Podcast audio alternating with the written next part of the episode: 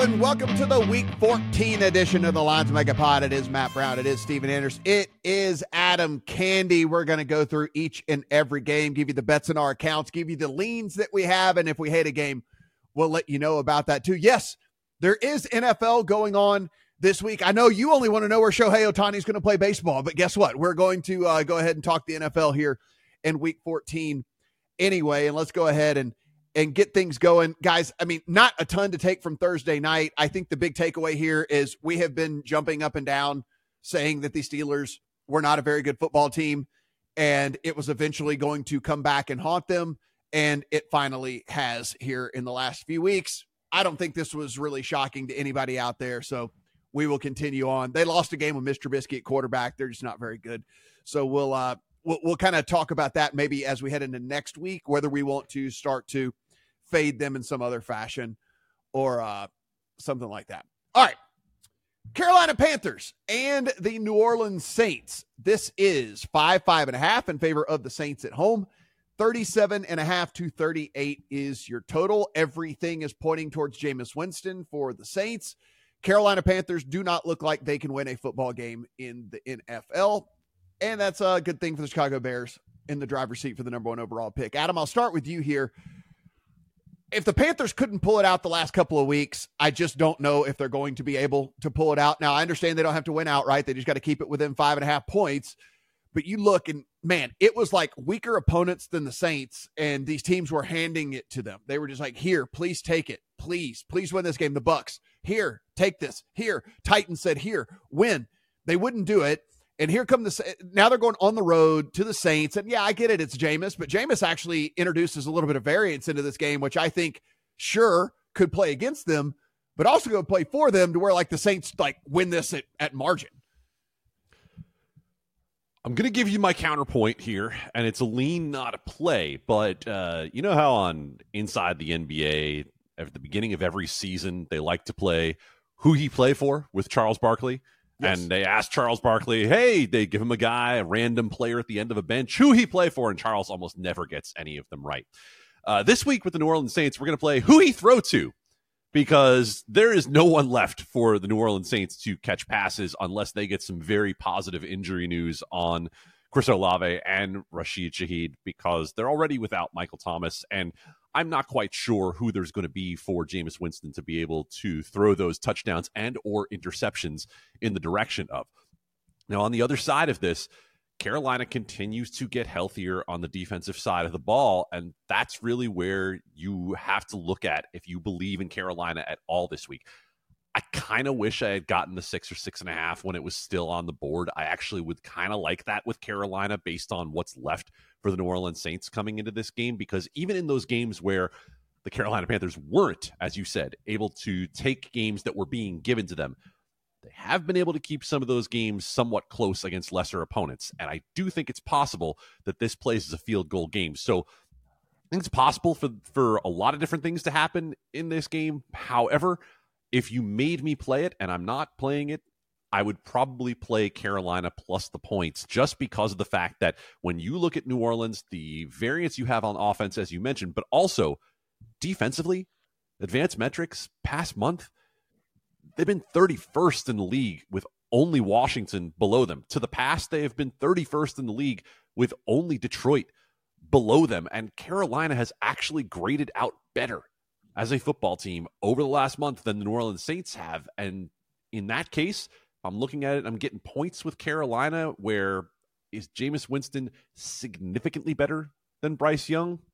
Depends on the week. Depends on what you get out of Jameis. So no play, lean Carolina on the points. Yeah. Um, very good. Going to be a big injury report. Uh, unfortunately, not out right now for the Saints as we record this.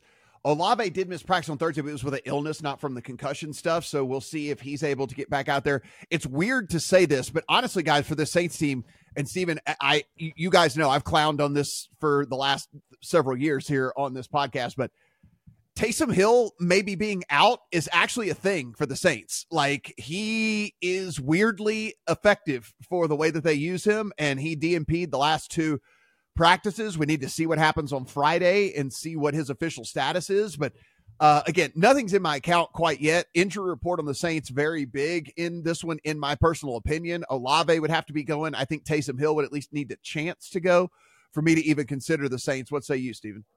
I'm glad you brought up Taysom Hill because if you didn't, I was going to. Because if if for those that were following this team for most of the year, they were so bad in the red zone, like putridly bad. I don't even know if that's a word, but that's how bad it was. It is now. I'm making up words. That's how it is now. offense was. I love it.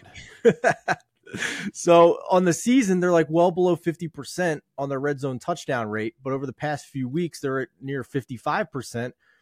That was Taysom Hill. They're bringing him in for the most part. He was unstoppable near the goal line because he's just such a you know big hunky BYU of a man. And if they don't have him, their red zone issues are are an issue. And and now you have Jameis Winston, like the, the play-by-play guy last week, Joe Davis, like screamed at the top of his lungs on that tip pass that should have been picked, turned into a touchdown. The Jameis Winston experience, like that is exactly what Winston is. You just you could get the high of highs because he's just you know his ceiling's higher than David Carr's or D- David Carr's, Derek Carr's, but his floor it's is higher so than David's lower. Too. Yeah, well, yeah. I have David on the mind after his ludicrous comments this week about yes, Jalen Hurts yes. and Marcus Mariota. But um, but yeah, it, it's just there's so much variance in this game, and I almost care more about Taysom Hill than I do Rashid Shaheed. So I I would need more Panthers money to come in here for me to consider New Orleans, and if we get that, then I'll reassess it. But at this number and with how bad the Panthers have been I just I can't do it. This is still a Saints team based on closing numbers was 10 and a half at home against Bagent and the Bears. If you flipped home field against the Vikings, it was implying that they were, you know, uh, six, six and a half against Minnesota a few weeks ago in the Superdome. So I, this is, this is, um, it's just, it's just right in the middle of me not wanting to do anything. Yeah, Adam, I agree. Like six, six and a half would be, would be Panthers under the six. It's just kind of a, whatever, sit back and watch situation. Yeah, and and um, you know what? It, uh, sorry, Matt. If you want that six yeah. six and a half, wait for this injury report to come out and see which way it goes because I don't think you're going to see a whole lot more move down. I don't think anyone's running to the window to take a dead five and a half with the Panthers, right? But if you do get some yeah. positive news on the Saints, depending on which positive news it is and how you feel about it, it probably goes back the other way. Los Angeles Rams at the Baltimore Ravens. This is seven and a half in favor of the Ravens at home. 40, 40 and a half is the total. Pretty much 40, though, across the board.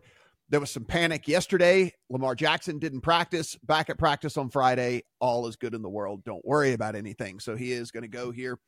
And Stephen, I look at this, and now that I know, because I I was I I pump fake just a little bit, uh, you know, because it was like close to getting my account. Then the whole oh, Lamar might not, you know, Lamar missed practice. It was just kind of weird. It was the first practice he's missed all season, which is also was weird to me with with all of that. So I did not put the Ravens teaser leg in my account.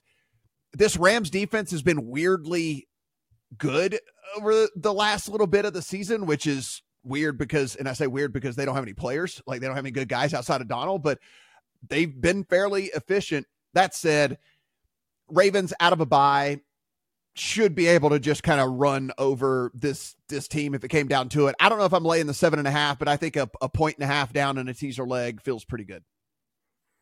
Uh, I'm I'm on the other side here, and I, I want to first start with the weather because it's the time of year where we need to be aware of that, and all of the weather that we thought was going to be affecting the games in the Midwest at the beginning of the week now is being forecast to affect some of the Northeast games. And just looking at the forecast now for Baltimore for Sunday one o'clock kickoff, locally heavy rainfall possible, sustained winds around 15 miles per hour.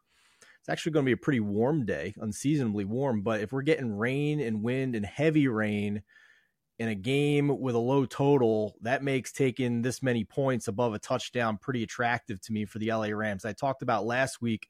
I wasn't quite ready to to back the Rams yet because I wanted to see how they did against their respected defense with Kyren Williams back, and they they passed with flying colors to me. And if you look at if you look at the splits of the Rams offense when Kyren Williams is on the field this year, Matthew Stafford is being ranked in the advanced metrics right around where Lamar Jackson is so far this year. The the Ravens offense for the most part this season has a profile more like the Baltimore offenses we've seen in recent years where they're very run heavy. They are very mediocre in the pass game in terms of success rate and EPA, but they're doing extremely well in the run game. So this is not the spread them out, throw the ball over the field offense that we expected. Now Mark Andrews is out for the foreseeable future. Odell Beckham's banged up every other week. It's going to be the same thing. So I, I just think this is going to be a slog in the rain, and I'm I'm just not interested in in backing a team with this big of a spread, um, who's who's trying to maybe recreate their offense at this point, having lost their top target.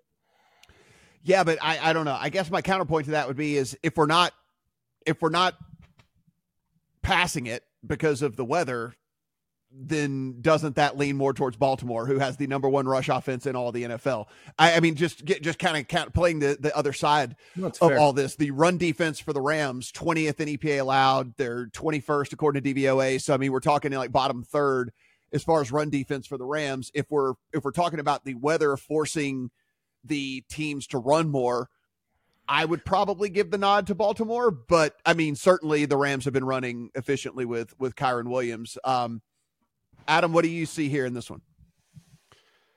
You know, if you go and take a closer look at this, it's going to definitely make me feel better on the Rams side of it than on the Baltimore side of it. And that's largely based on number. And I heard Stephen say a minute ago, I'm on the other side of this. I don't know that you're necessarily on the other side of it because with a total yeah, of 40, it, right? if he's going to tease this down, if Matt wants this in a teaser and you want to take more than a touchdown, well, I, I don't think there's anything wrong with that. I, I do not see a script here where Baltimore is going to blow the Rams off the field, given what we've seen out of the Rams in the past month. The game against Dallas was a terrible game script for the Rams. If you're going to use how have they done against a quality opponent as your guide for what to do with this team, they ended up with defensive touchdowns go against them. They're chasing from behind. They weren't totally healthy. I don't think that game is a good guide. I do think that what the Rams are right now is a team that can probably keep this within a touchdown. Uh, I do think that they're going to be able to run the ball a little bit, and I do have concerns about the Ravens offense. I hear everything that Matt's saying, and I think that playing it under a field goal, especially if you're going to take the factors that Stephen's putting out there with the weather and say, is this game going to be a sloggy, run heavy kind of game? Yeah, then I think that both of you are probably in the right place with trying to get this thing inside of a touchdown, right? One and a half on that teaser or seven and a half on the line.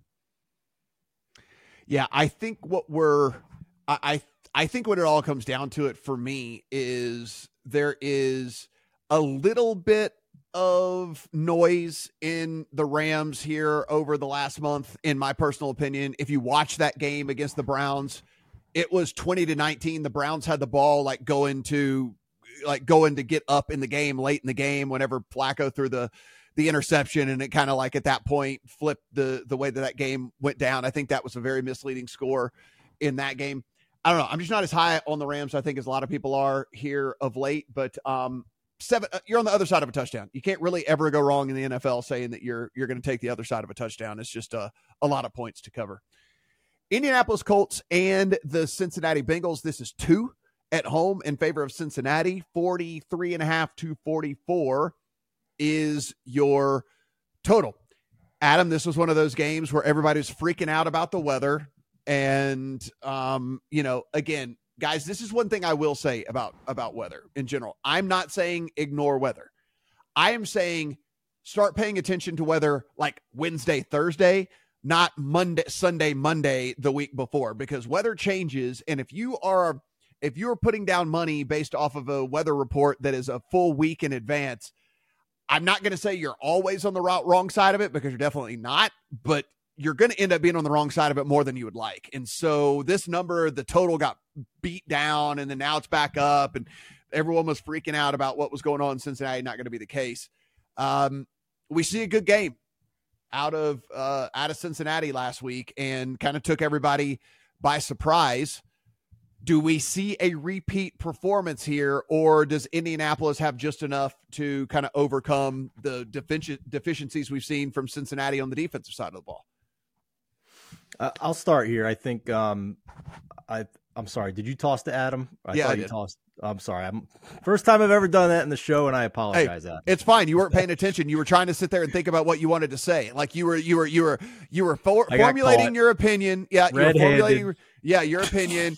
Everything I said just like went down, like in one ear, out the. It's fine. Stephen, take it. Go ahead, buddy. Go ahead and roll with it. It's fine. Adam gets to go twice in a row though. Next uh, on this next one. So go. I can't believe I just did that. I'm sorry, Uh, Adam. It's it's fine. Oh God, great holiday spirit I have. All right, uh, over 43 here was my bet. I, I got it before it started moving back up even further.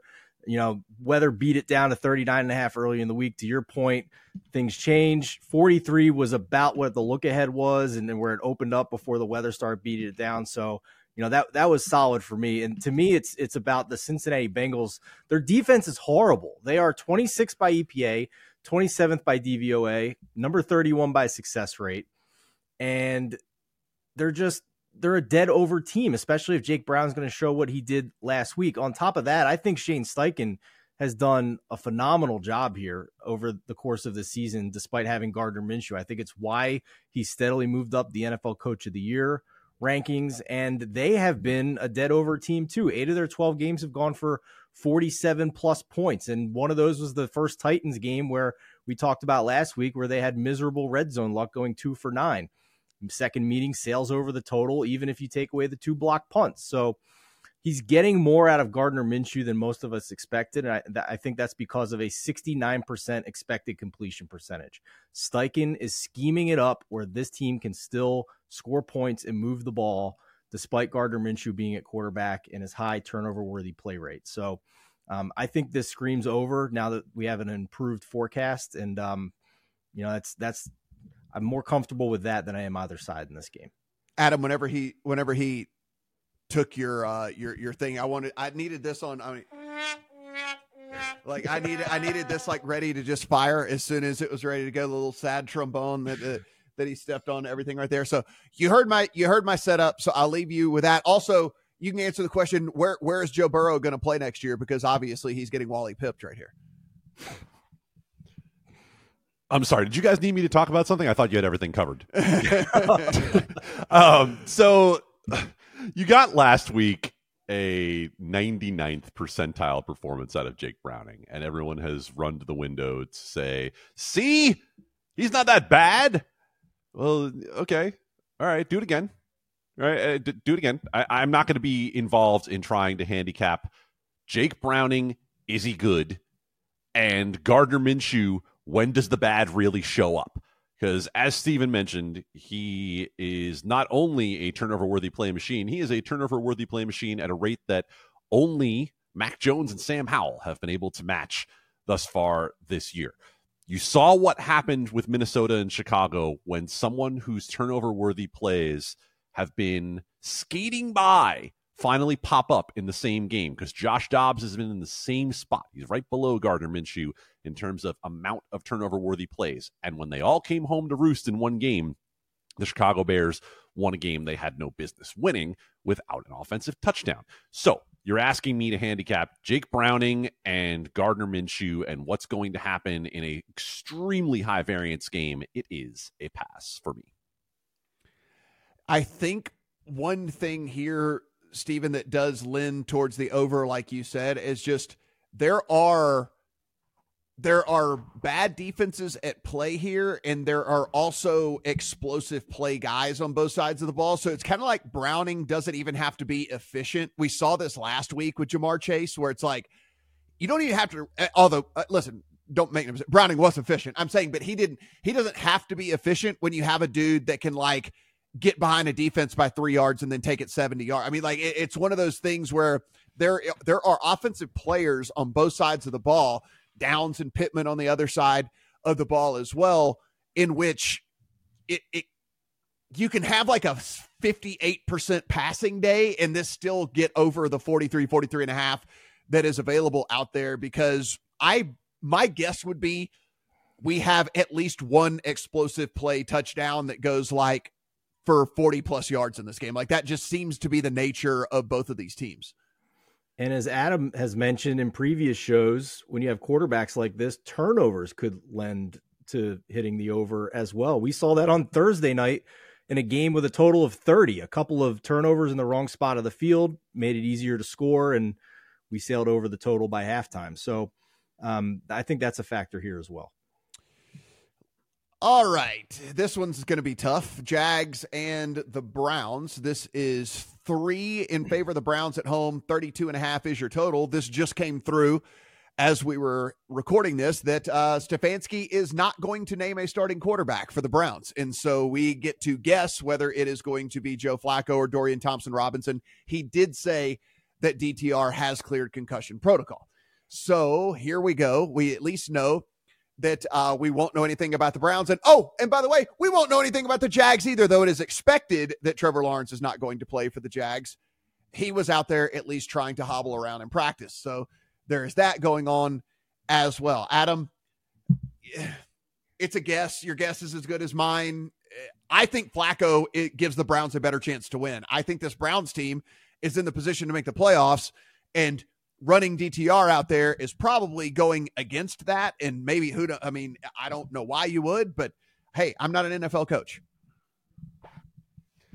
But you play one on TV. So yes. now when we look at this game, we have so many questions. The weather was supposed to be a big deal. It's going to be a deal, not a big deal. There's going to be some wind and some rain.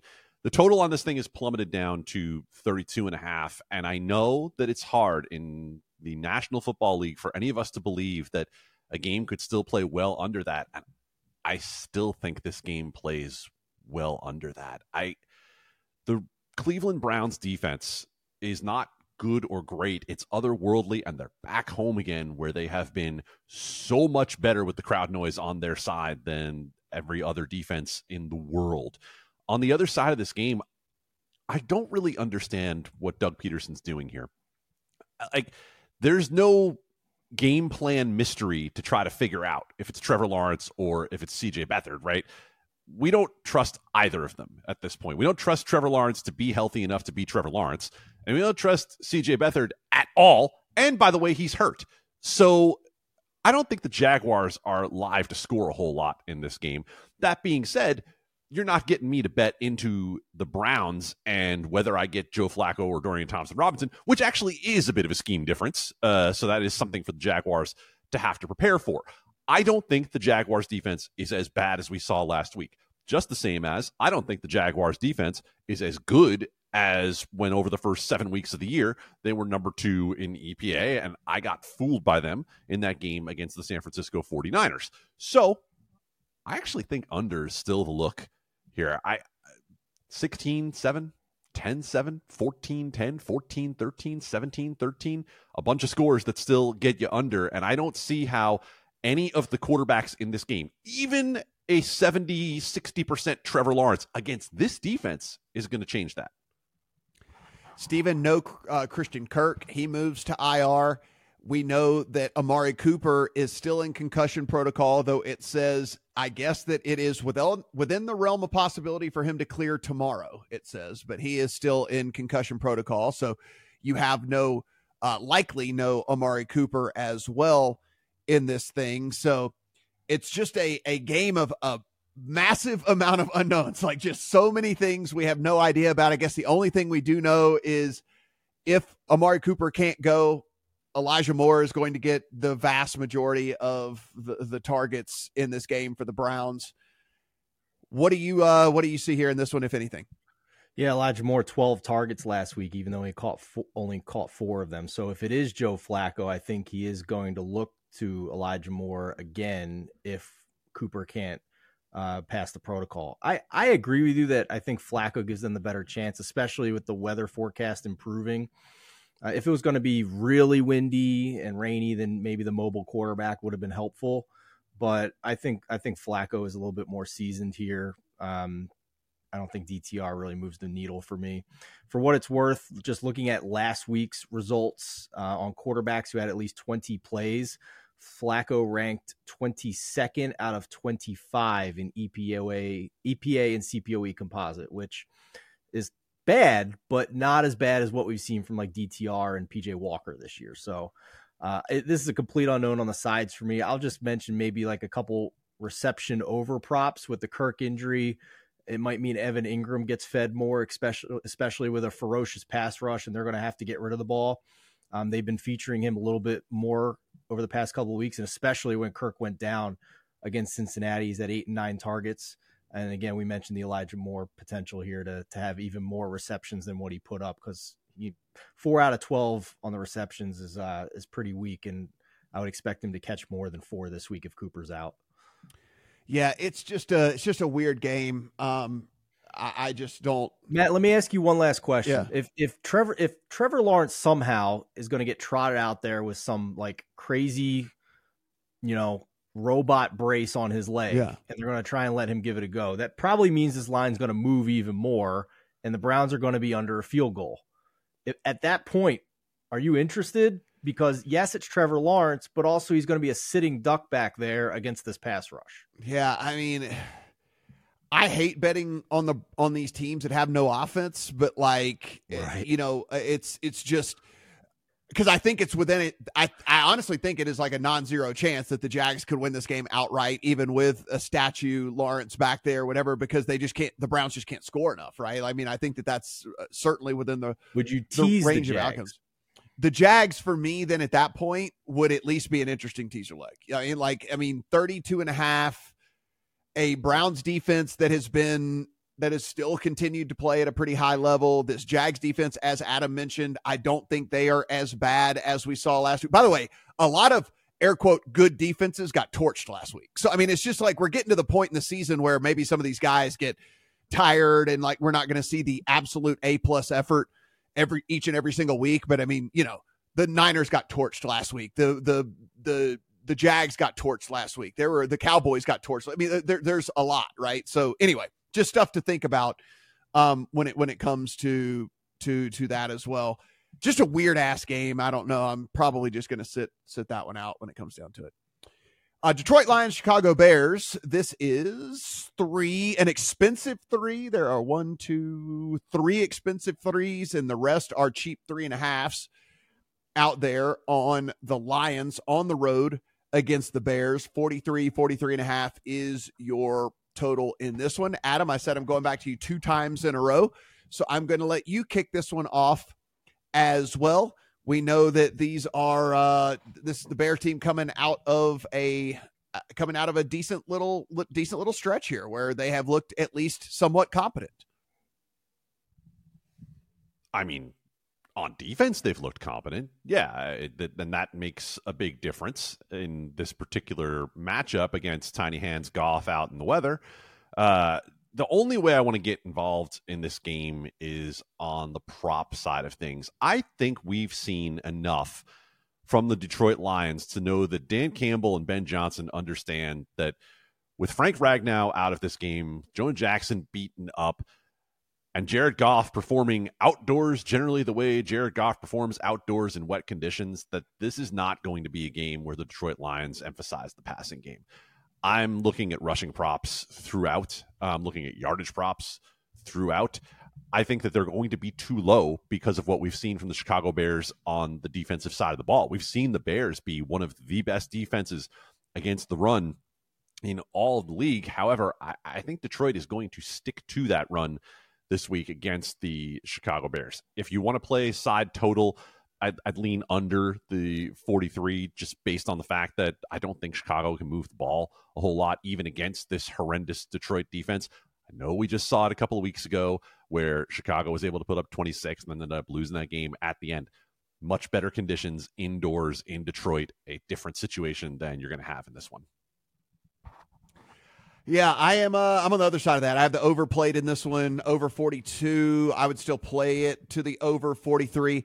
This Lions defense is just absolutely atrocious. I mean, last six games, they give 28 to the Saints, 29 to the Packers, 26 to the Bears, 38 to the Chargers, 38 to the Ravens. They only gave up the only t- team that they've held under 26 points is the Raiders, who have cleared 21 points exactly one time this entire season. So I don't really tip my cap to them for doing that. Since week eight, this uh, Lions defense, 31st in success rate allowed.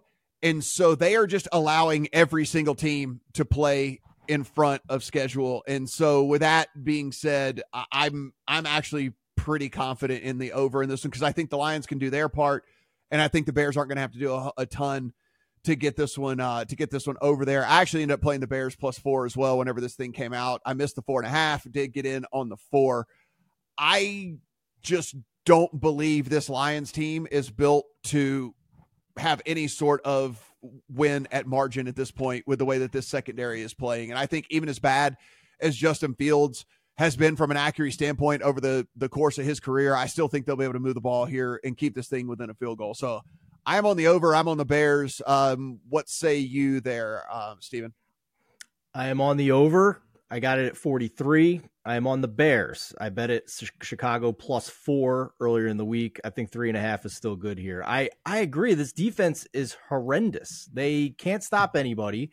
And on top of that, we have a matchup against Justin Fields, one of, if not the most mobile quarterbacks in the league.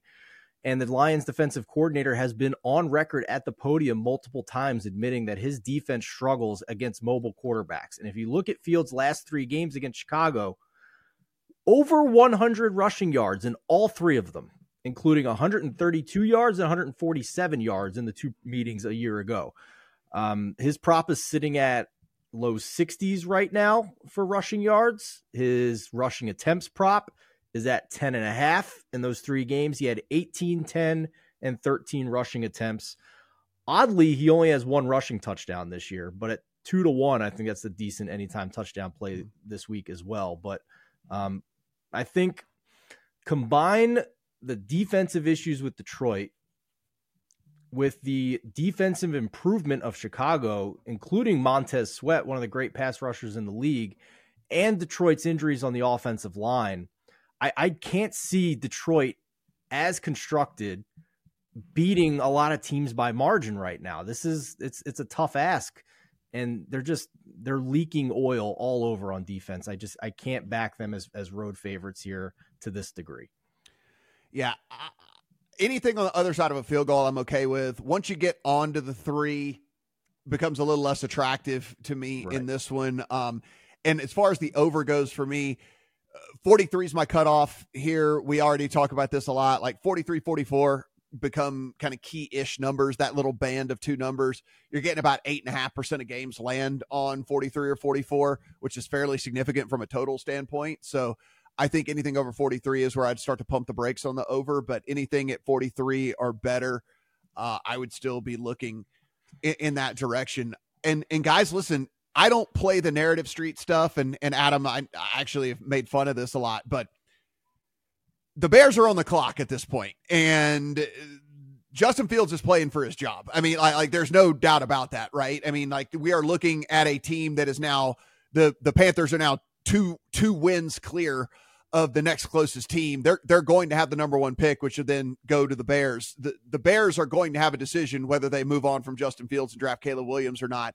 And you know, just a little bit of a factor here in Justin Fields, maybe not being quite as reckless with the ball, maybe not being quite as where I don't know. I mean, again, I don't play that narrative stuff very often, but this is uh this is very real. He he certainly understands what's at stake here.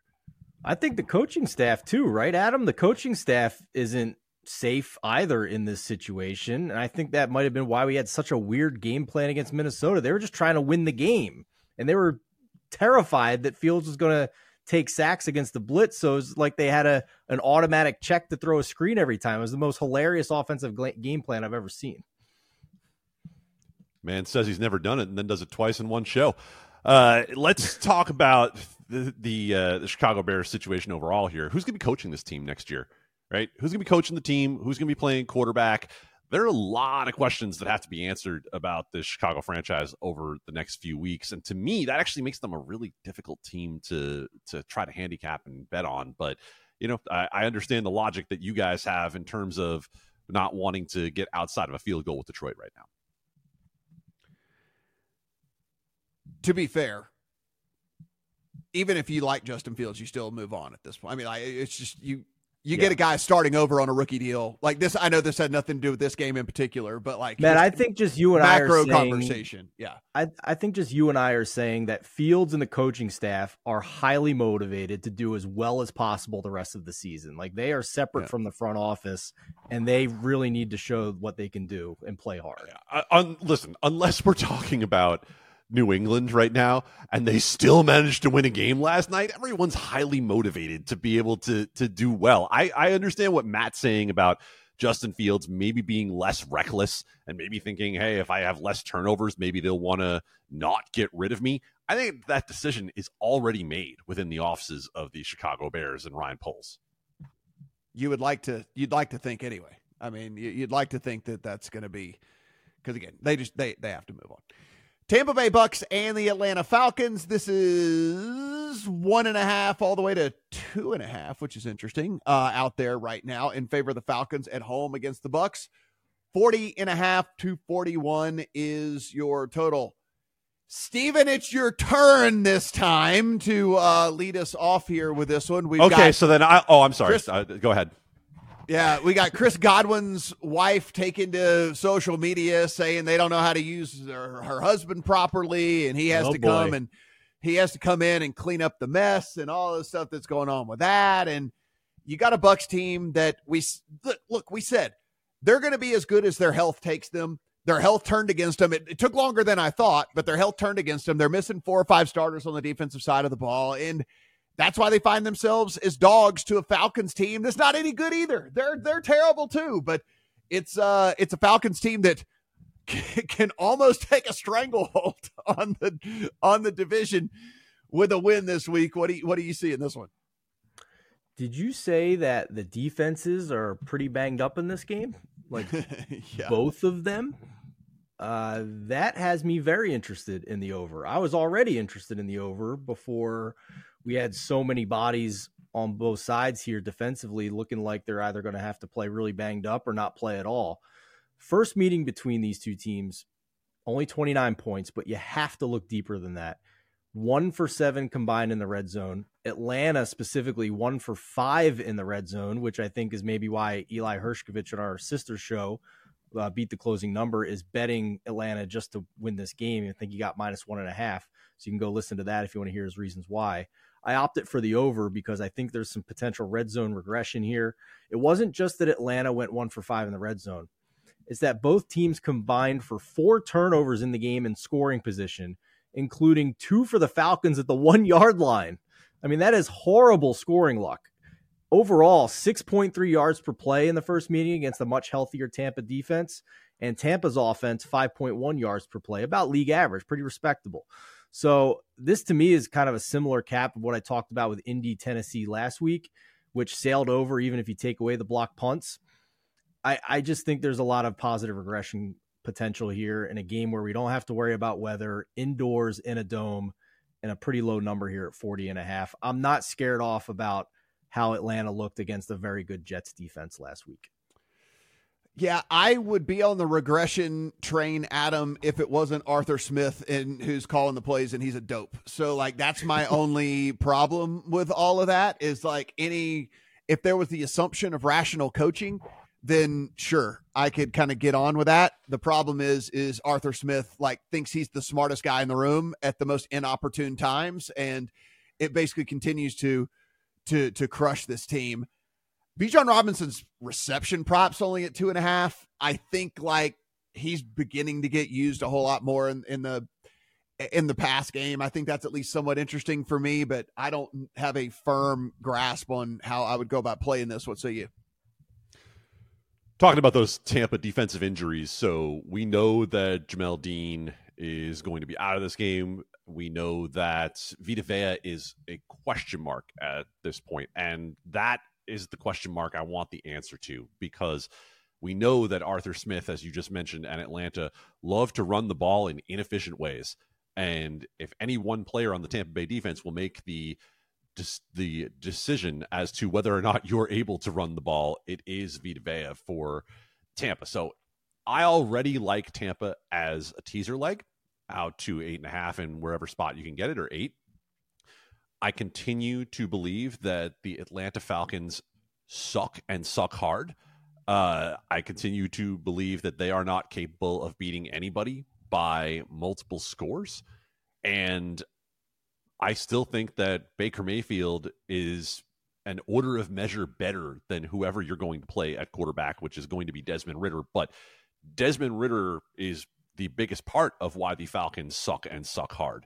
And so I don't believe that that's going to change no matter who's in or who's out for the Tampa Bay Buccaneers. I like Tampa as a teaser leg.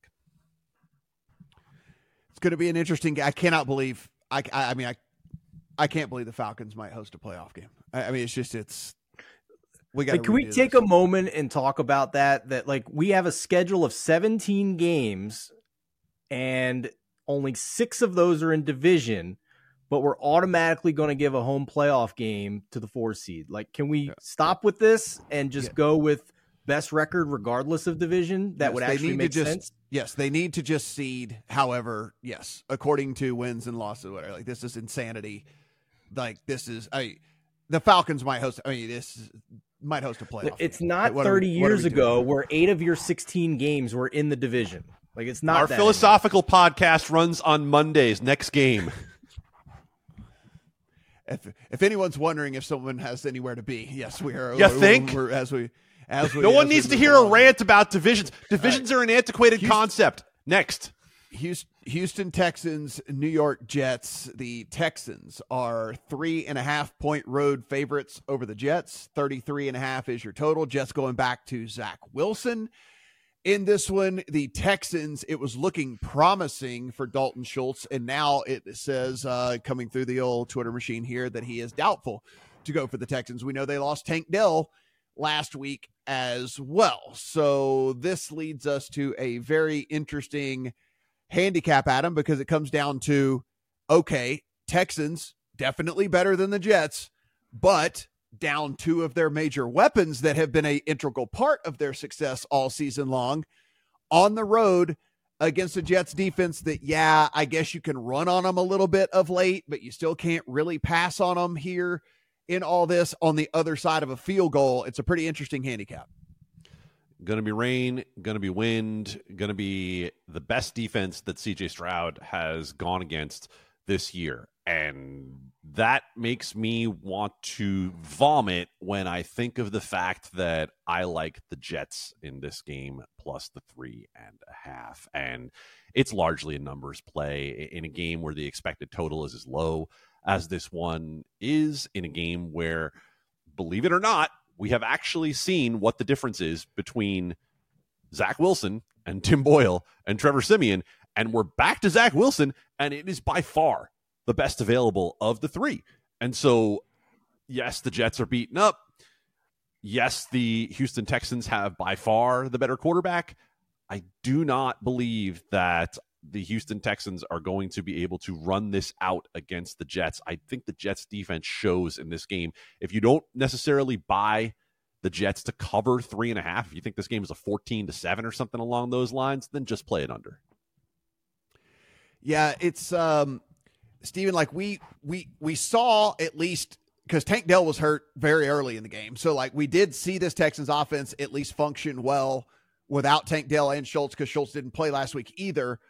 But it certainly is different now for teams to prep for the Texans because now they don't have to prep for Tank Dell being in that offense, and they also don't have to prep for Dalton Schultz being in there as well too.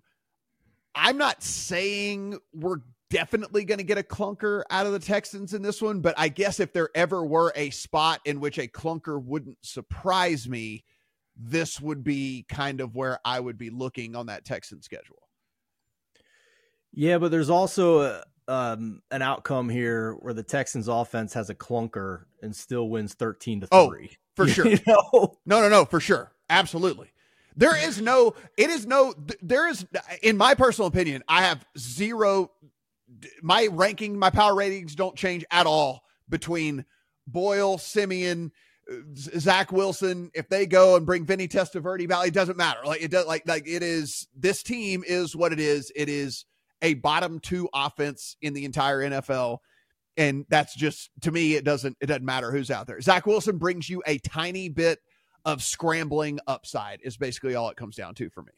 Yeah, I, I understand the numbers play for Adam and it makes sense. Just this is just my subjective opinion. I have zero interest in betting on Zach Wilson, even though it was clear that he is not as bad as Tim Boyle. Tim Boyle, I think we well documented on this podcast, was one of, if not the worst quarterback in NFL history, at least in the modern era where we have statistics. Like he was the nut low. But a friendly reminder that among all quarterbacks with at least 200 plays this year, Zach Wilson is dead last in EPA and CPOE composite.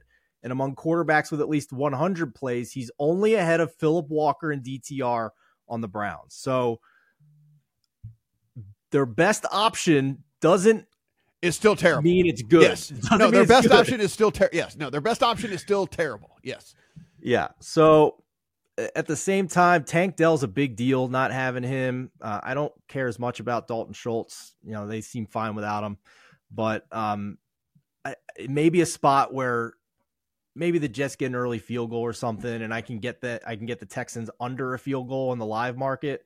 But with the weather and the rain and the randomness that presents, I'm not interested in a side here. But it's never the Jets for me. That's just that's just my opinion at this point. I, I hate betting on these teams that have quarterbacks that are not viable that have a good defense. There's been too many instances over the past couple of years where these defenses just you know give up or fall flat when the offense just can't move the ball. Yeah, so the Jets only giving up 56 yards per game to wide receiver ones. And that changes a lot if you have a secondary or a third option, right? And it's like without Dell, without Schultz, if they go out and just really locked down on Nico Collins, now you're asking a lot of Stroud when he's having to go to all these kind of like, you know, wide receiver fours and wide receiver fives that are having to like play pretend that they're twos and threes. And so that's the thing that just keeps me think it's a big spot here for the Texans. I don't know, man. Like I I just can't quite get there.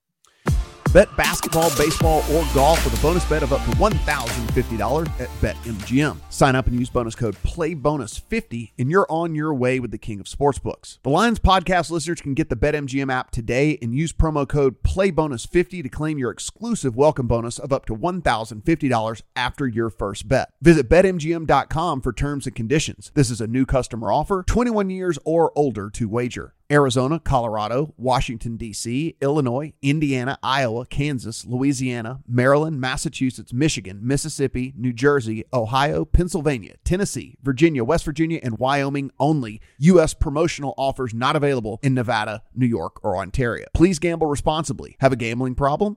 Call 1 800 Gambler in D.C., Illinois, Indiana, Louisiana, Maryland, Mississippi, New Jersey, Ohio, Pennsylvania, Tennessee, Virginia, West Virginia, and Wyoming. In New York, call 877 8 HOPE NY or text HOPE NY. That's 467 369. In Arizona, call 1 800 NEXT STEP. In Colorado, Kansas, and Nevada, call 1 800 522 4700. In Massachusetts, call 800 327 5050. In Iowa, call 800 bets off and call 1 800 270 7117 for confidential help in Michigan.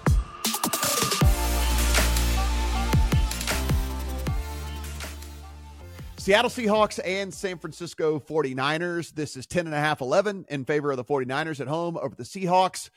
It is 46 and a half to 47 is the total. This got as high as 12 and a half. It was almost going to get to 13. They said that was too much, Stephen. It gets bought all the way back down to 10 and a half. Now we're seeing 11s pop back up. So some more Niners money does start to trickle in to the uh, market here. Niners, number one in my power ratings, number one in your power ratings. It is a team that is, when healthy, I truly believe the best team in the NFL.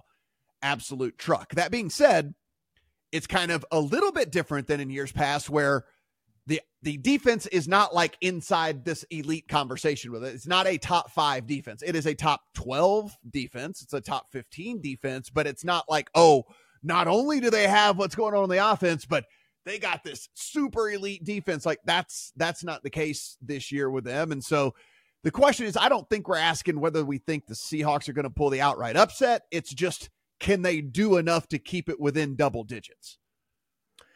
Yeah, I've watched all of these Niners Seahawks games as a Niners fan in recent years, and I've yet to see Seattle be really competitive in one for a full game. I've seen them be competitive for a half and then they get dump trucked. So uh, I, I'm just not going to be interested in Seattle here, despite how they looked in an island game on Thursday night against Dallas's defense.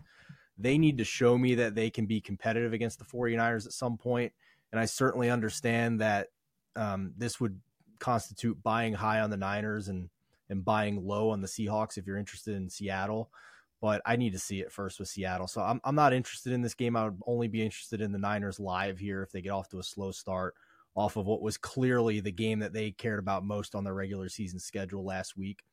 Um, so I'm, I'm going to stay away for now, but yeah, just too many, too many examples in recent years that they just don't seem to match up well with the Niners. Adam, I'm just going to throw this out there. If you do think that this spread is accurate and this game's going to play the way that it is, I'll just say Jaxon Smith-Njigba's receiving yards is 42 and a half out there right now. And he is not necessarily the wide receiver two now, but he has definitely eaten into targets that Tyler Lockett was getting, and his his participation in this offense has been much more of late. And if we think they are trailing and just having to throw all the time, 42 and a half is pretty low in my personal opinion for for JSN. But again, that just depends on what you think the game script is and how you think this game's going to play out. Yeah, you're thinking the same way I am, Matt. I don't want anything to do with side or total here. If again, I like to talk about it on this podcast just in case that's the way people want yeah. to play it. If I'm looking any particular way, I'm going to put the number on it at 47. If right now you see a San Francisco 49ers game with a total that is under 47, you have to at least do some research to say, do I believe the other team can score 14 points? Because the Niners are live for over 30 in just about every game they walk into this year. So that would be the lean for me if you were to make me play side or total in this thing. However, I think the right way to go about this is to look at Geno's passing props. Uh, I think when you look at what the Seattle Seahawks are going to be forced to do in this game, it's all going to involve Geno Smith. I, I think if you want to get squirrely and go and look at some alts and say, if you don't believe that the San Francisco 49ers passing uh, defense is going to be able to slow down Seattle. If you think that this game plays to some sort of shootout level, then you can go and get Geno Smith. First of all, just in case you're playing it right now, 239 and a half at DraftKings for Geno Smith, but you increase that by a mere total of 36 yards and you're up over plus 200. And I think there's well within the realm of possibility that the Seattle Seahawks because they have a couple of explosive receivers, because they can throw the ball deep, and because they're probably going to be throwing the ball a lot, can get to that number. I think you can look at attempts, which are currently sitting 34 and a half. I think you can look at completions, which are currently sitting 21. It seems to me that Seattle is going to be in a spot where, despite the fact that Pete Carroll wants to run the football, he's got two banged up running backs in, in Kenneth Walker and Zach Charbonnet, and he's going to have to be throwing the ball behind against San Francisco. Yeah, I the pass attempts is is really intriguing to me. I just did my quick little like napkin math projections and so I would come out closer to 39 considering how I have the game script going and and how this to me seems like the game state is going to go. So I think there's a decent little edge on 34 and a half, so I certainly would be looking towards the over on that as we look for reference in a shootout last week in which they were having to kind of go score for score. And we think, hey, look, they're going to try to have to score to keep in this game with the 49ers. He threw 41 times against the Cowboys last week. So uh, I like the over 34 and a half for sure in that one. Um, something something they were able something he was able to accomplish despite the time of possession being outweighed 36 minutes to 23 minutes uh, for the Cowboys as opposed to the Seahawks. So something that's again prop for me in this one. Geno pass attempts, JSN overs, stuff like that for me. Minnesota Vikings and the Las Vegas Raiders. 40, 40 and a half is your total. The Vikings are favored by three on the road here in this one. Stephen, I'm going to steal everyone's thunder here. I put it in the account. I put the Vikings in at two and a half. I assumed it was going to be Dobbs. I was right. It is Dobbs. I didn't get why they would go away from Dobbs. So that didn't make a ton of sense to me anyway. So Dobbs plays one bad game and now we're benching him. I don't think that's the case. I understand there were turnover worthy plays, but there were also plays that were being made by Dobbs. And so the one kind of outlier four pick game I didn't think was going to get him uh, benched. And further, he hasn't had a chance to play with the best receiver in the NFL yet, which is making his return in this game against the Raiders. There's no home field advantage at all for the Raiders, so I didn't even factor that in in the least bit. So I thought under a field goal was not enough. And so even though we're at 3 right now, it's a cheap 3. So you could either buy off the 3 at a reduced rate or play a cheap 3. I would still do it with the Vikings in this. The Vikings defense actually has really outperformed anything and everything we thought of them heading into this season. What do you see here, Vikings Raiders? You are going up against our fearless director, Brett Colson, who bet Raiders plus three this week. And I think the argument here. He can push and I can win. So fine. That's fine. That's, That's fine. That's he fair. can push, I'll win. It's fine. there we go. Yeah. What is Justin Jefferson worth to the spread for you? Because that is where this comes down to for me. If you look at the market consensus ratings from a couple of weeks ago, um, when Justin Jefferson wasn't on the field, this is pretty close to a to a pick'em um, in it for a game in Las Vegas, and this number, if it's at three, is giving two to three points for Justin Jefferson, if my math is correct. So is is that accurate? Do you think that Justin Jefferson being back and a Josh Dobbs offense should ever be three on the road here against Las Vegas? That's that's the question I have, and I don't know I have a good answer to it. Yeah, I mean, to me, I mean, in my personal thing, I have Justin Jefferson as the highest rated wide receiver to a point spread outside of Tyreek Hill. So I have him at like 1.7 points to a point spread. Um, that might be a little high because that was probably based on Cousins as well, and he, he still has to get the ball thrown to him, I guess. But until I see that Dobbs can't get him the ball, I can't really downgrade that. You know, it's it's far easier to get the ball to a guy who gets open all the time. So uh, there's that for me. Um, so I, I have him pretty high. So I, I have him worth uh, uh, 1.7 points. Yeah, I'll, I'll kick it to you, Adam. I don't have a strong opinion on this game, but that, that was the big question I wanted to ask you guys. You will never, in the remaining history of football handicapping, get a better price on Justin Jefferson's props than you will this week, where people, for some reason, appear to have some level of doubt as to either Minnesota's ability to get him the ball or whether or not he's healthy. Guys, he's healthy. He could have played two weeks ago. They decided to hold him out more as a precaution than they did because he wasn't ready to go because they were going to get the extra time to get him ready. 65 and a half is the yardage prop on Justin Jefferson this week. Guys, the last 3 games before he was injured, 149, 159, 150. In a game in which he only had 6 catches in week 2, he had 80 plus yards guys, this Raiders defense is not good. They do not have a single cornerback who's going to be able to stay anywhere near Justin Jefferson. Over 100 yards is plus 320. I'm not sure there's a prop I like more this week because Josh Dobbs is going to force feed the ball to Justin Jefferson. He is going to be so happy to have the best weapon in this offense back, and the Raiders aren't going to be able to do a whole lot about it. Maxx Crosby is their biggest edge. We know this. Well, Minnesota has the best neutralizer in the league, and that this is the best offensive line in the league, at least in terms of who's on the field right now and healthy and ready to play for them. So I think they're going to be able to protect Josh Dobbs. I think they're going to be able to get Justin Jefferson the ball consistently. If you want to play it more conservatively over 65, I think you're looking at one of the single best props of the season. I think if you want to get aggressive and look at over 100 yards, you're getting a plus 320 price on a guy who did it with ease in his last three games. I it's also, me, I'm in. I also think this too.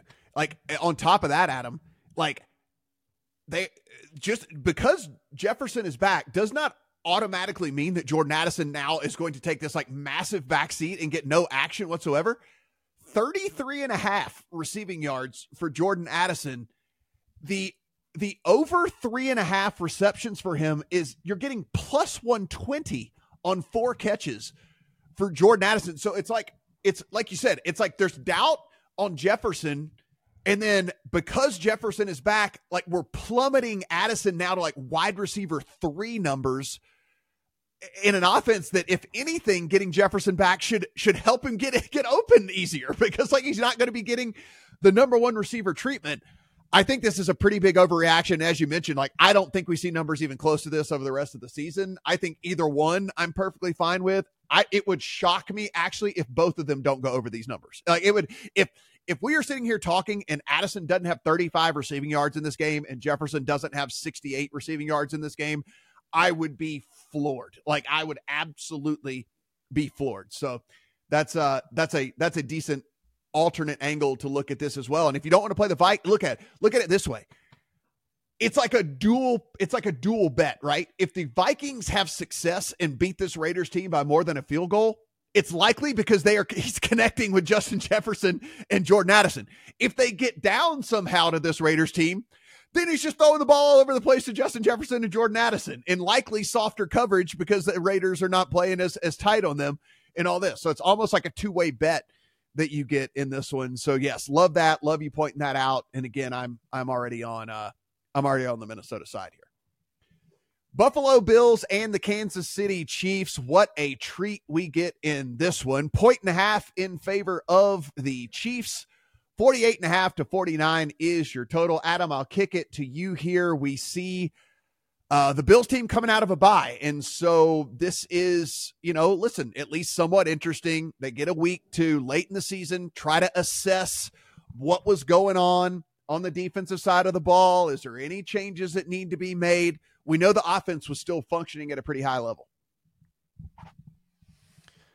This is where we start to see the net rest edge that's so bad for Kansas City this year start to really play out. Where Buffalo has had a chance, as you mentioned, they come off the bye, and not only do they start to look good offensively in that Philadelphia game in particular, but they've got a little time finally to start to adjust to some of the defensive injuries that they've had. And maybe, fingers crossed on this one, maybe they are able to figure something out defensively against the Kansas City Chiefs, which is not the same as it's been in past years. Look, I'm not mm-hmm. selling Kansas City to the level that I've heard some people sell Kansas City. Some of the games the Chiefs have lost this year have been on absolutely fluky type things. That being said, I think Buffalo as a teaser leg here is your safest option. And I know you're going to hear a lot of smart people, I bet you on this podcast, talk about having already taken Buffalo plus three or still taking Buffalo on the money line. And all of those things are absolutely fine for me. I've seen Josh Allen be Josh Allen too many times this year for me to trust Buffalo in that kind of situation. I just don't trust that he's not going to go out there and have another one of these two or three interception games that screws up my handicap.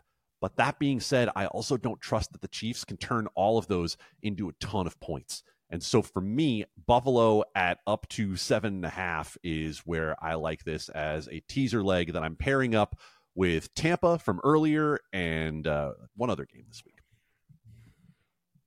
So you're right.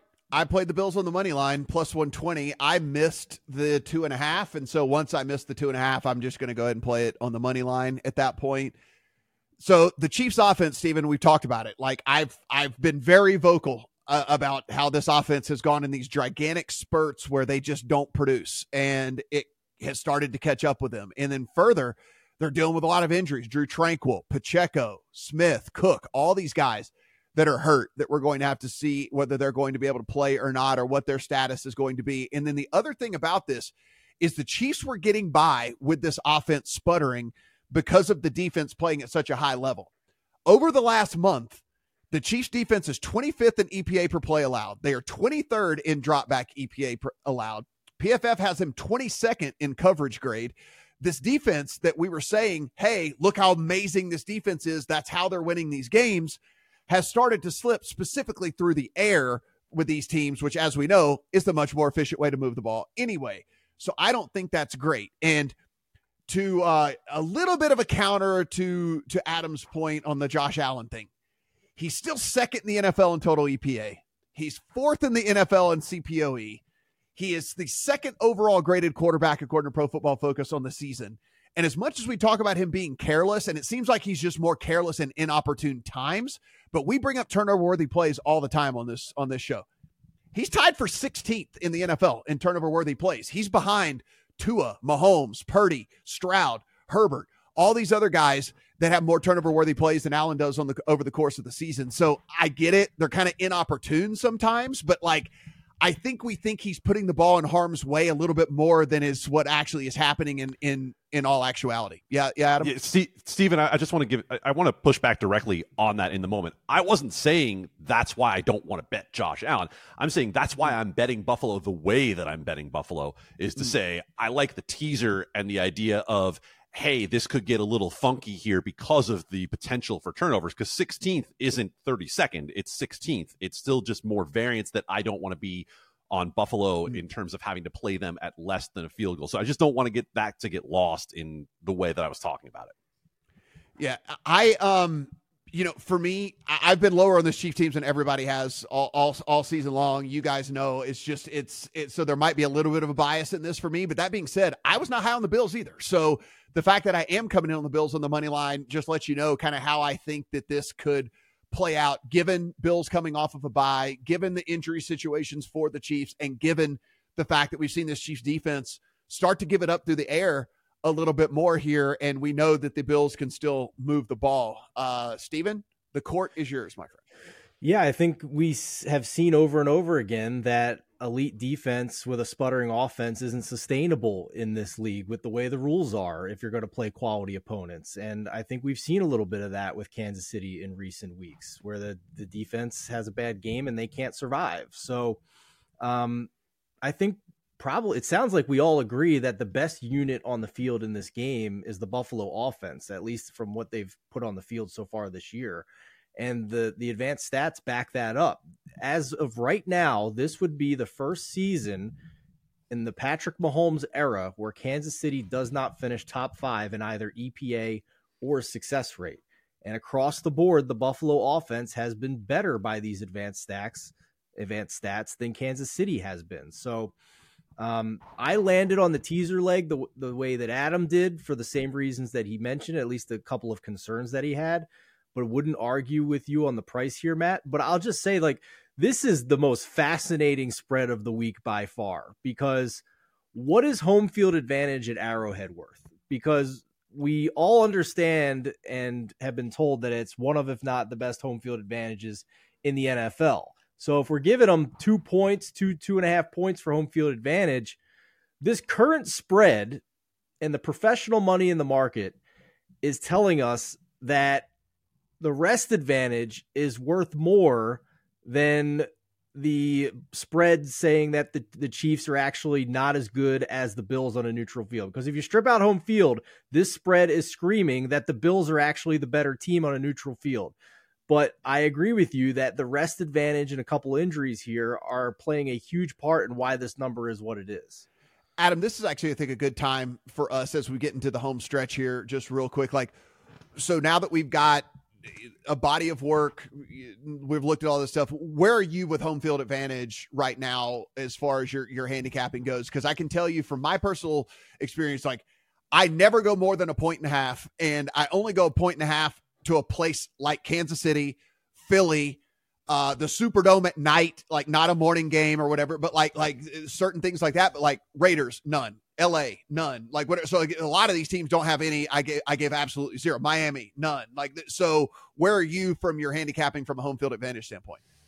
Before I get to the point on that, I missed and just saw the fact that Seattle has made a QB signing to its practice squad. Geno Smith uh, limited with a groin injury. So definitely take that into consideration with what we just talked about yes. with the Seattle props. Uh, if Geno is limited with a groin injury, he's already limited under pressure, and that would take me directly off uh, anything related to Geno. and as you say that, as a good thing we're talking about this game, it is official. Uh, Pacheco is out. So get your Clyde Edward Helaire in your lineups if you're playing fantasy. Go. go. get you there some. You go. go get you some CEH. Yeah. Yeah. So in terms of home field uh, advantages, the one you didn't mention for me that's a one and a half is Minnesota. Uh, Minnesota mm-hmm. is demonstrably better at home, and overall, I actually do tend to default to one just because I don't want to react too much to individual seasons, and I try to go back to the fact that for so many years we made it three, which was clearly too much. Uh, but one and a half is the top number for me. I default to one unless there's a reason to come off one. And even for Vegas uh, with the fact that it's almost all opposing fans in that stadium. Maybe you consider it in that spot because now you don't have any sort of long term feel for what a home field advantage is in Vegas in a stadium that they've played with fans in only three years now. Adam, uh, would you agree that there are at least some there's at least some influential money in the market that is giving more for home field than than we are? Because I'm more in line with you guys, but like I've I've gotten pushback on that. I've even had somebody who I respect in recent weeks tell me like Philadelphia should still get two and a half for home field. I mean, I think if we're going to start to try to get into the idea of what respected money thinks, the the spreadsheets and algorithms and uh, access to insider information and things that they have is so far beyond anything that we're going to be able to talk about on this podcast that I'm not going to get to thinking too much about it. But if you have someone that you respect who believes that a particular home field is worth two, two and a half, sure, I don't agree, but I understand the the fact that the, there are a lot of people smarter at this than I am, and if they see it, then I respect it. Yeah, I guess for me, and we'll we'll move on. But I, for me, the if if we used to think two and a half, three, back in the day, were like all of the things that went into that still only got us to two and a half and three, and then now all like so much of that is stripped away. They're not traveling by bus. They're not traveling even by like, everything's private. Yeah. Their own like the travel schedules are like literally broken down to a fine art. They're traveling with chefs. They're doing all like all these things that used to factor into a road game being so much tougher is now like just not into effect. It really only comes down to like crowd noise, really, at this point. And so for me, it's just kind of like, you know, point and a half, I'll give you point and a half. But outside of that, it seems like we're we're really trying to like bake in just how much that that affects. Even if it's a point and a half, still makes this spread very but, fascinating for this week and this week only. I'm glad we're on this game. By the way, guys, all four of those guys that I mentioned are are out for the Chiefs. So yeah, here we go. Pacheco is out. Their left tackle Donovan Smith is out. Drue Tranquill, who is by proxy their green dot linebacker, is out, and then Bryan Cook safety is out. So it is uh, not a great injury report there for the Kansas City Chiefs either in this one. All right, Denver Broncos and the Los Angeles Chargers, two and a half to three in favor of the Chargers at home over the Broncos, 44, 43 and a half to 44 is your total. Adam, um, real quick on this one, I have almost no no interest in this game whatsoever. I think the range of outcomes is almost infinite. I, I, I it just these games. Uh, so I always I have my you know put this game on a rocket and shoot it into the sun and fire and blow it up. This was the first game for me. I took it, scratched it off, wanted absolutely nothing to do with it. So hopefully you guys can share some insight as to what you guys think here in this thing. I mean, I'm sure there's a case to be made for the Broncos on a teaser leg because the Chargers just can't win anything at margin, but that's about the only thing I could really come up here with. What say you? That's exactly what I have is Denver on yeah. the teaser leg and yep.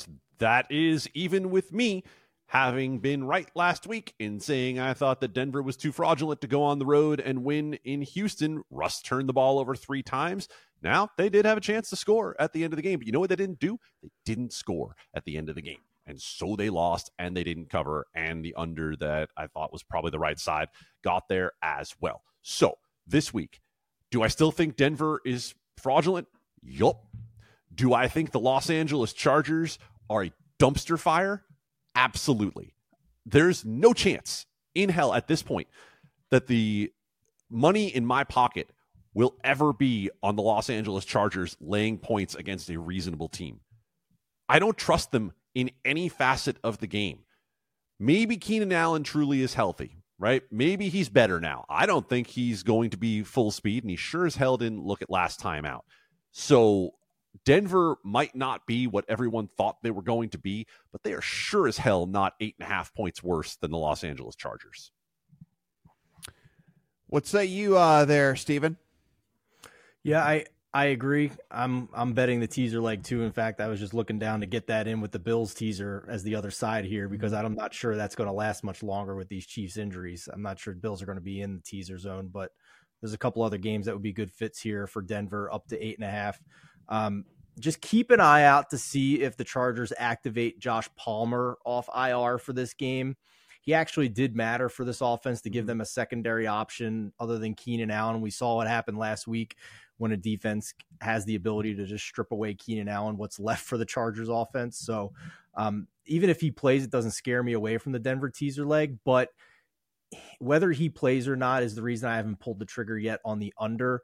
I, I don't see how either of these offenses are all that impressive. I gave Russell Wilson one chance last week to actually show it, and he he rewarded me with three terrible interceptions. So, yeah, I'm I'm good with that, and I think 44 is pretty high. I was pretty surprised to see this total at 44 with what we know about the Chargers' offense this point at this point.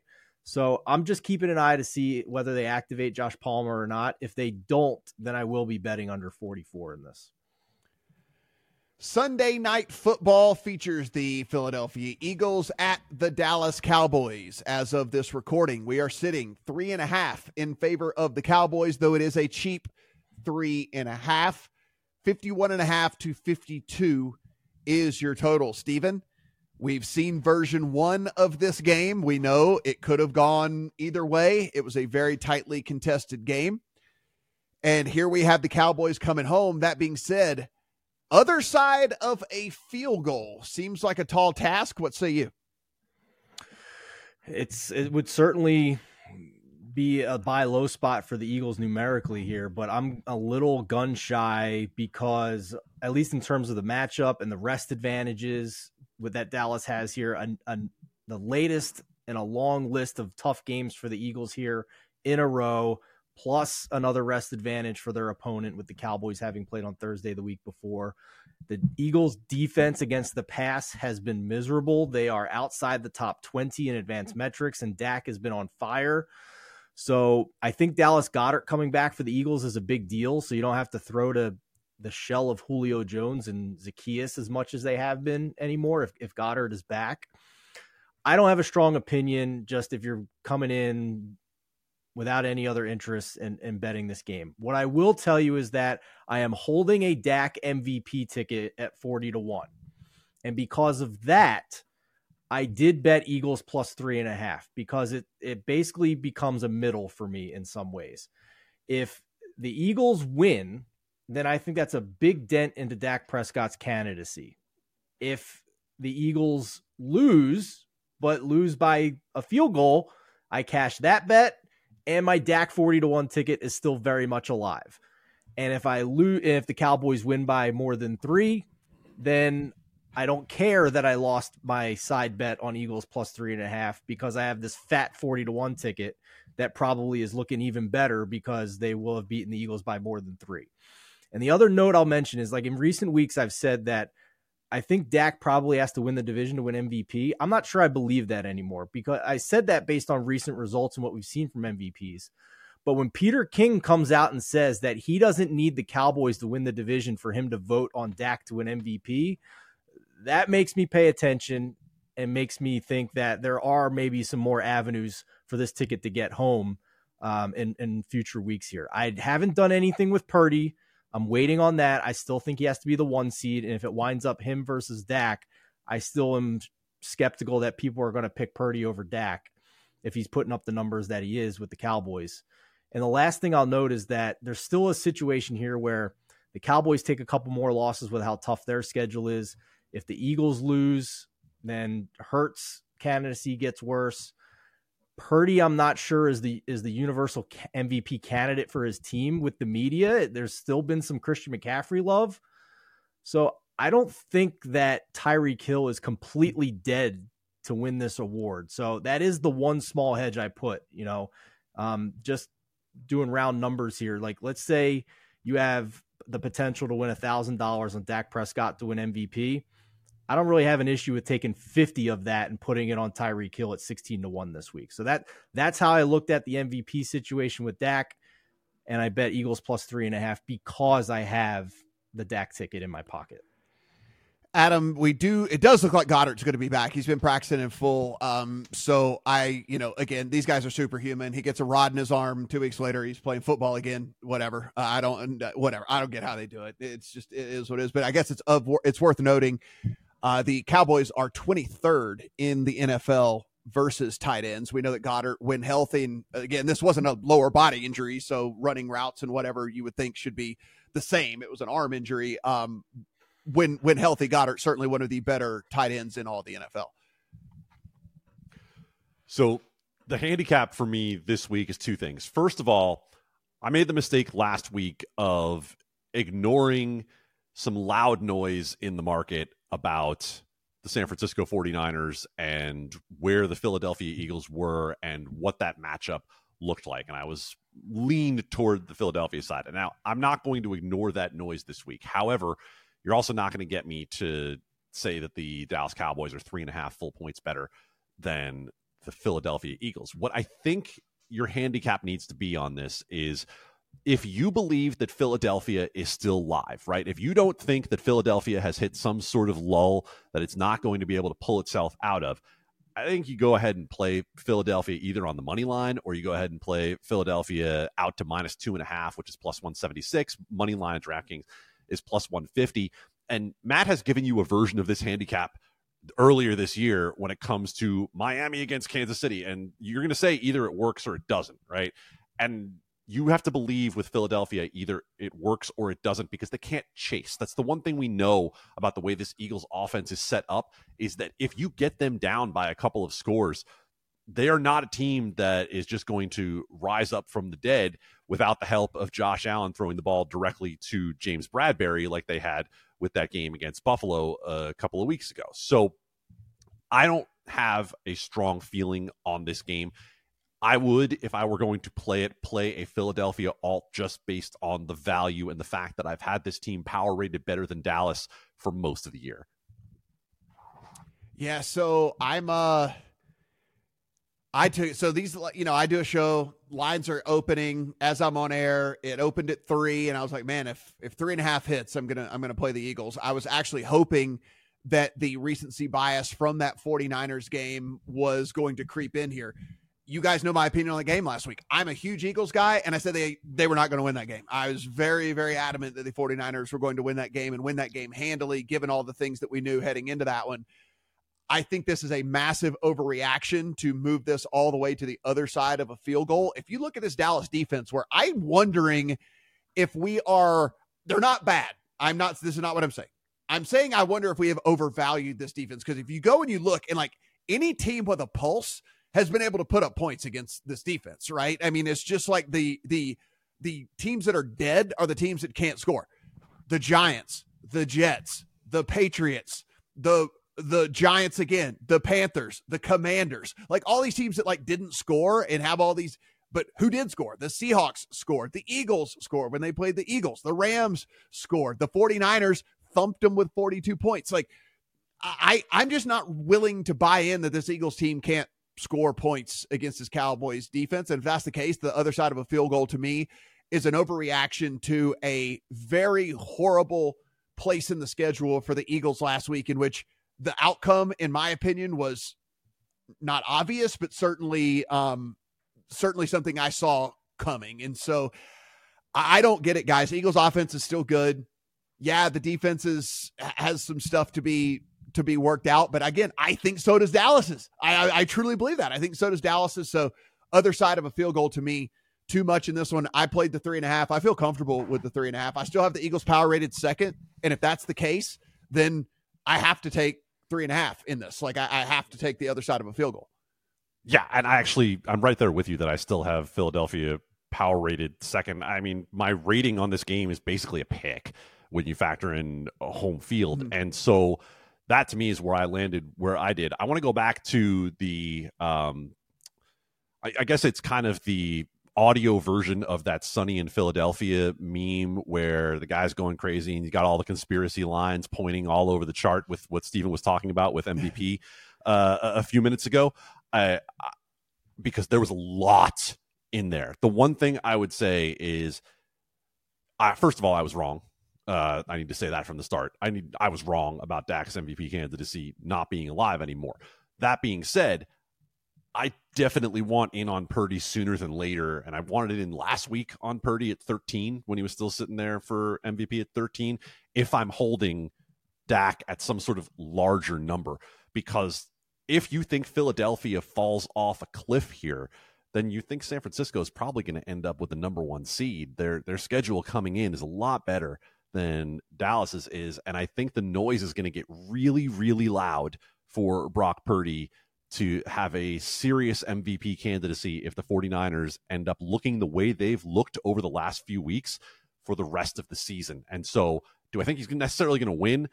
I don't know. But at the prices it still is right now, it shouldn't be for Brock Purdy. Guys, let's end it on this because we didn't touch on this, but it's like it's the biggest total we've seen in quite a while, right? 52 points in, in this one. Adam, you know, look, 27 24, 31 20. Like all these are all 51s, right? We're sitting at 52. I'm not saying it can't get to 53. It's just it's a it's a lot of points. It's a lot of points in today's NFL and I do wonder if the Eagles are able to get up in this game if they don't just try to take the air out of the ball and run, run, run, run, run. I think if I had to play it, I'd play the under, but I see a I can also see a path for the over as well. What what do you see from a, a 52 total? So Matt, I actually kind of anticipated this question coming from you on the pod at some point. And so I went back over my last month of totals and realized that uh, over the last month, back to week nine, I have lost a grand total of one under bet. One.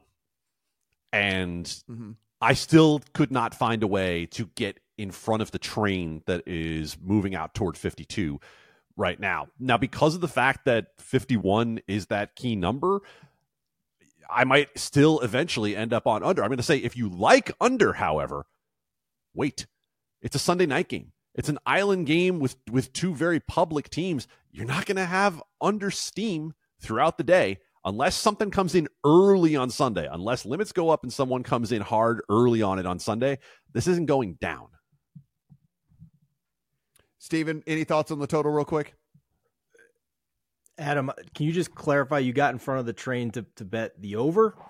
No, no, no. I'm saying I can't like all I have done for the last three weeks is poke and prod every high total for a way to bet under. Yeah. This was the one that I couldn't quite get there yet, right? Because of the way gotcha. these offenses are playing and because of what we saw out of Dallas's defense last week, I just cannot get there quite yet on playing that under. Although at 52, you're sure as hell not finding me on the over. Yeah, I I think it would have to be a live over for me just with the, what we've seen and you know the Eagles can run the ball in this game, at least on paper, and that should should shorten the game a little bit. So, um, Eagles weren't great in the red zone last week against the 49ers. Cowboys are supercharged on offense. I don't know what this Mike McCarthy appendectomy means for this game. Um, if anything, that's another curveball that we haven't touched on. So uh, I, am just going to kind of stay away from the over here because I have I have too many interests with the MVP stuff going on.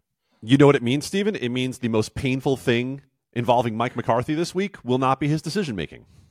Hey, you got that here for free, just like every single thing we do on this channel. So go ahead, hit that subscribe button down below. Again, everything at thelines.com is absolutely free. Also, 40,000 of you plus over 40,000 of you have subscribed to this channel. So we are trying to get to 50,000 by the Super Bowl. If you are able to do that, we will do a massive giveaway here on this channel, and only people that are subscribed will be eligible to win that giveaway. So you should go ahead, hit that subscribe button. It is for free. Head over to lines.com. Upper right hand corner is also the Discord where we are chatting everything, all the sports all day long. So go in, get some insight over there. Hey, maybe you'll make a new friend as well somewhere along the way. For Adam, for Stephen, I'm Matt. Good luck on all your bets here in week 14.